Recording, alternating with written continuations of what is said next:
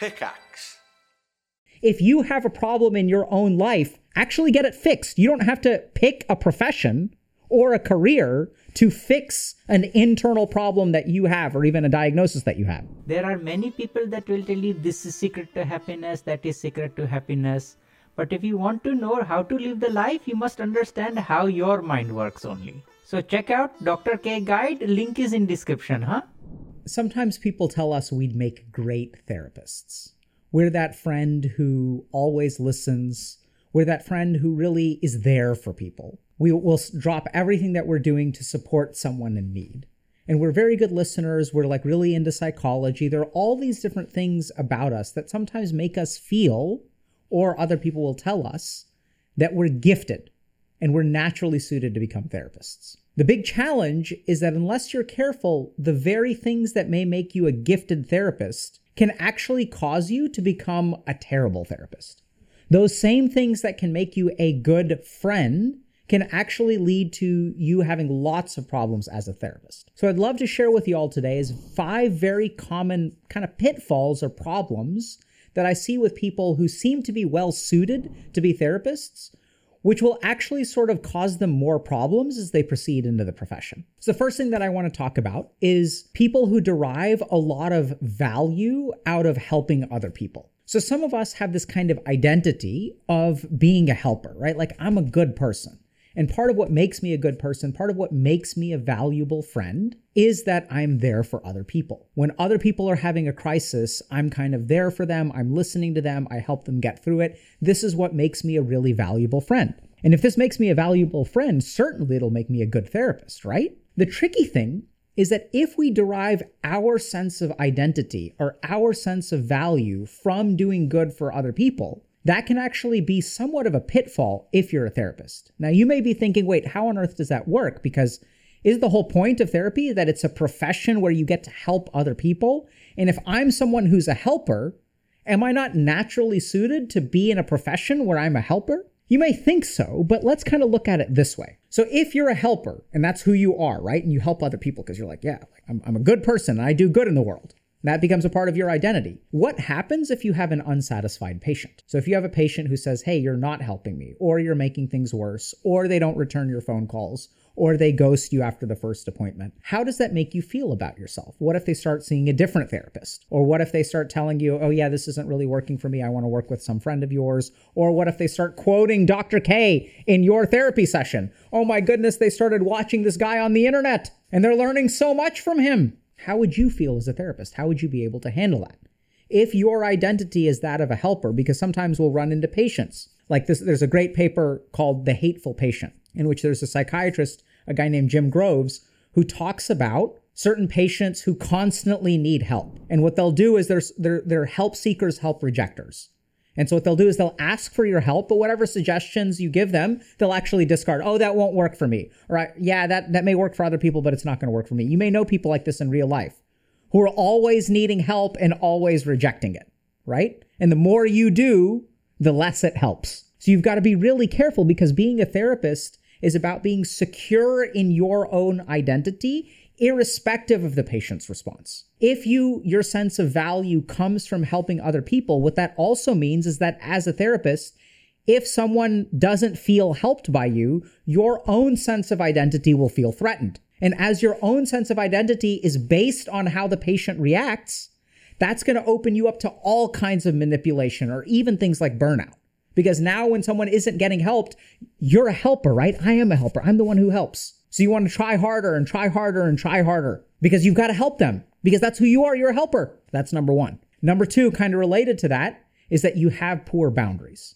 So when I derive my sense of identity out of helping other people, I feel really good about myself. So I remember this happened to me when I was younger, where a friend of mine called and was in crisis. And I spent the whole night talking to that friend, and I helped them through the crisis.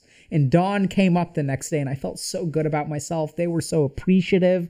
Man, like, we did some real good work today. It was great, right? And I was tired the whole day. I got to sleep an hour or two, and I had family over for the holidays at the time. And I was kind of a zombie the next day. And then sometimes people are calling me, and they're like, hey, I really need your help. And you drop whatever you're doing to help them. Sometimes we have family members who have conditioned us to behave like this, and we're kind of the emotional sponge for the family. So if you've got poor boundaries, you've got to be super careful, because that may feel really gratifying, because even making a sacrifice for the sake of someone else makes you feel really good about yourself, right? So we're willing to compromise our own boundaries because of the importance of it. We're really helping another human being. So to hell with my boundaries, because I'm doing good work here. And that works totally fine. It can even be toxic and lead to burnout, even if you're a friend. That works fine when you've got like two to five people who are emotionally supportive for you, on you. But what if you've got a panel of sixty patients? What are you going to do then? What if they call you at nine p.m., hey, I just need to talk? What are you going to say? No, sorry, I'm busy. Think about it, right? So a key part of what makes someone a very, very valuable therapist friend or friend who's emotionally supportive can actually get you into trouble if you become a therapist.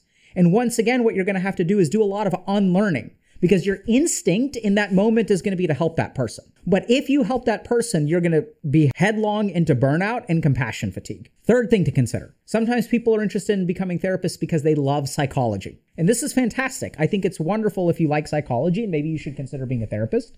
But remember that part of therapy training is not just studying the parts of psychology that you like. And this is the thing that I've noticed about a lot of people who are fascinated with psychology, is they're really only fascinated by whatever they're impulsively driven to. So I may be fascinated by watching like YouTube videos that have a ton of views on psychology because that's entertaining, but it's not like I'm reading textbooks about psychology. So you've got to be super careful, because even if you're interested in psychology, that doesn't necessarily mean that you're going to be a good therapist or that you'll even enjoy being a therapist. For the first thing you have to consider is that you have to learn of psycho- a lot of psychology that may not be naturally appealing to you. And while some of it may, may be appealing to you, and that's great, you have to learn a bunch of other stuff. And I've seen this actually, like kind of the downside of this is when therapists become enamored with a particular kind of psychological approach, they can actually do their patients a disservice, because what they're They get so excited about a particular formulation. So I once had a colleague who was convinced that all of the men that they worked with were closeted homosexuals. And they were so enamored with this theory of like, you know, that ninety percent of human beings are bisexual, that they were like, this was so exciting to them and they had read so much about it. And then the patient walks in, and then secretly, like the therapist in the back of their mind is like trying to think about, okay, how can I understand this person's like deep homosexual repression? Because this person is bisexual or homosexual. And so the key thing that you you have to remember if you're a therapist is it's not about what you find interesting. It's about what helps the patient. And sometimes our own desires can actually get in the way of that. So even if you're interested in a particular branch of psychology, you may study that psychology, and that may be really fantastic. I know I've certainly struggled with this as well, so I'm really into complementary alternative medicine and meditation and mindfulness. And sometimes I've actually done my patients a disservice by sort of suggesting it over and over and over again. Thankfully, I learned my lesson to where now I'm sort of like, hey, you can do it if you want to, but if you don't want to, that's totally fine. Here's what else I can offer you. So a big part of being a therapist is not about the psychology that you're interested in. It's about the psychology that a patient needs. Fourth thing to consider is that therapy can seem really fun and exciting even. Like maybe you've been helped by a therapist and there's like, you know, you've had like some really deep sessions and that's great. Maybe y'all are f- familiar with some of our content and, and things like that. And that sounds kind of like exciting and challenging to help people and do something good in the world and all that kind of good stuff. There's so many interesting theories that you can learn, right? So that's all like very exciting. What people don't realize about being a therapist is that a lot of it is like really small administrative stuff. So if you suck at like turning things in on time, administrative stuff, paperwork, and all that kind of stuff, I don't know if you actually want to be a therapist. Because what you don't see, even when you go see a therapist, is all the stuff that they do before and after the visit. To, just to give you all an example, schedule, scheduling, right? Rescheduling appointments, doing billing, doing charting, filling out medical records, doing diagnoses, talking with insurance companies, at least here in the United States. There's all this stuff around R V Us and meeting productivity requirements and licensure, licensure paperwork in different states or different cities or different countries. And keep in mind, since you are a therapist and since you're actually dealing with patients, this stuff is actually even more important and they're more strict about it because we're dealing with people who are vulnerable. We're dealing with people who have mental health diagnoses, right? Psychiatric illnesses. So your documentation has to be spot on. You have to make sure you're compliant with all the privacy re- regulations. So you've got to be really careful about sending emails and texting and all that kind of stuff. It's all patient information, right? So you can love all the other parts of psychology, and I, I think it's great. I'm not saying that you shouldn't go into therapy. I'm just saying if you're thinking about being a therapist and you suck at administrative paperwork, either you're going to run into trouble, you're going to get sued, or you're going to have to get really good at it, right? Because I can guarantee you, if you're not good at scheduling patients and two patients show up, or you are taking a day off and you let three of your patients know, but that fourth patient, their mailbox was full, so you couldn't leave a voice message. So you called and they had no idea and they show up to your office on a day that you're on vacation. That's going to be a mess. So be careful about the administrative work. That's point number four. And the last thing to consider, and this is something that I see far too often, is that a lot of people are interested in becoming therapists because they themselves have suffered. And it sort of makes sense. And this can actually work really well. Like the, your inspiration for wanting to become a therapist and helping other people are your own sufferings. And that can be really good inspiration. Don't get me wrong. So a great example of this is Doctor Marsha Linehan. So this is a, a psychologist who suffered from borderline personality disorder. She's been pretty vocal about her journey. And so she like became a psychologist, learned all the best techniques for borderline personality disorder, and found that none of them worked well enough. Or it, it felt like something was missing to her. I'm kind of paraphrasing here. And so then she started studying mindfulness, and she discovered, wow, like this stuff really helps me and seems to like supplement everything that I've learned in therapy and, and things like that. It seems like something's really missing from therapy, and that's mindfulness. And so she learned mindfulness, got a lot better herself, and then incorporated mindfulness into psychotherapy, developed something called dialectical behavioral therapy, which is now one of the leading evidence-based treatments for the diagnosis that she has, borderline personality disorder. And so there can be really good reasons or good outcomes if you suffer yourself to become a therapist, and maybe you can enhance the field and you can be like Marsha Linehan. But you got to be super careful, because once again, becoming a therapist isn't about you. It's not about your struggles or your suffering. It's about the patient, right? And if we're going to sort of learn a little bit about ourselves, and this is where things can get really tricky, because a lot of times if we struggle ourselves, we don't want to be the patient, right? Like, it's kind of demeaning. Like, I'm not the person who needs help. I'm going to be the helper. I'm going to learn about this myself. I'm not going to take anyone else's help. I'm going to go become a psychologist. I'm going to study this stuff for five years. I'm going to become an expert in my own diagnoses. I'm going to understand it in and out, and then I will be able to help myself. Then I'll never need to be a patient, because I've struggled with this and I'm going to conquer it. And so a lot of times what we end up doing is becoming therapists in order to conquer our own internal struggles. And like I said, Doctor Linehan's case is a really good example of how this can work. But to be honest with you, there are a couple of huge problems with that. The first is that it's way more cost-effective and time-efficient to actually be the patient. If you have a problem in your own life, actually get it fixed. You don't have to pick a profession or a career to fix an internal problem that you have, or even a diagnosis that you have. I think from an efficiency standpoint, being a patient is actually better. The second issue, and this is more subtle, is that if you sort of aren't willing to become a patient, think a little bit about why that is. If you want to conquer your illness by becoming a therapist instead of being a patient, what do you think about patients? What kind of judgment do you have about patients? And as you are very driven, right? You're going to go and study at a very reputable institution. You're going to become the best therapist to treat this condition because it's what you suffer with. Why don't you become a patient? Like, because you think patients are kind of icky, right? That's what you think. That's why you can't be a patient yourself. And so as you lean into the idea that you're going to conquer this, and you're not going to be weak, you're going to be strong, you're going to study, you carry that with you. And then what kind of therapist are you going to be if you carry around the idea that patients are weak? And so it can be so devastating. Because oftentimes if we struggle ourselves, the last thing that we want to do is be a patient. We want to get control of the issue. We want to conquer the issue. We don't want to be the victim. We don't want to be the patient. We want to be the conqueror. We want to be the doctor.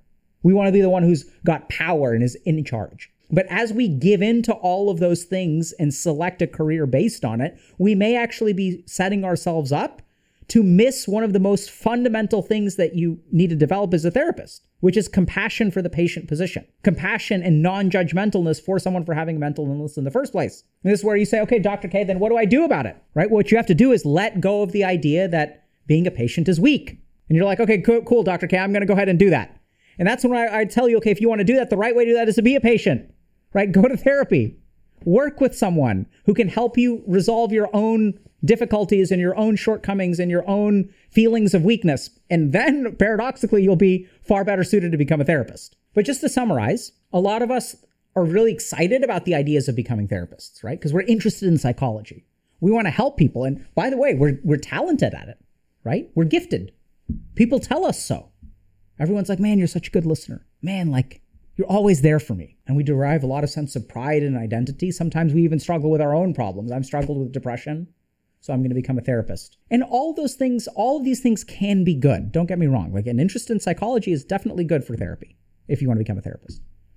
Caring about other people, definitely good for becoming a therapist. But paradoxically, a lot of the things that may make us think we're suited towards therapy can actually set us up to run into all kinds of problems, all kinds of pitfalls as therapists. So a couple of things to think about. First is your sense of identity. So is your self-worth dependent on helping other people?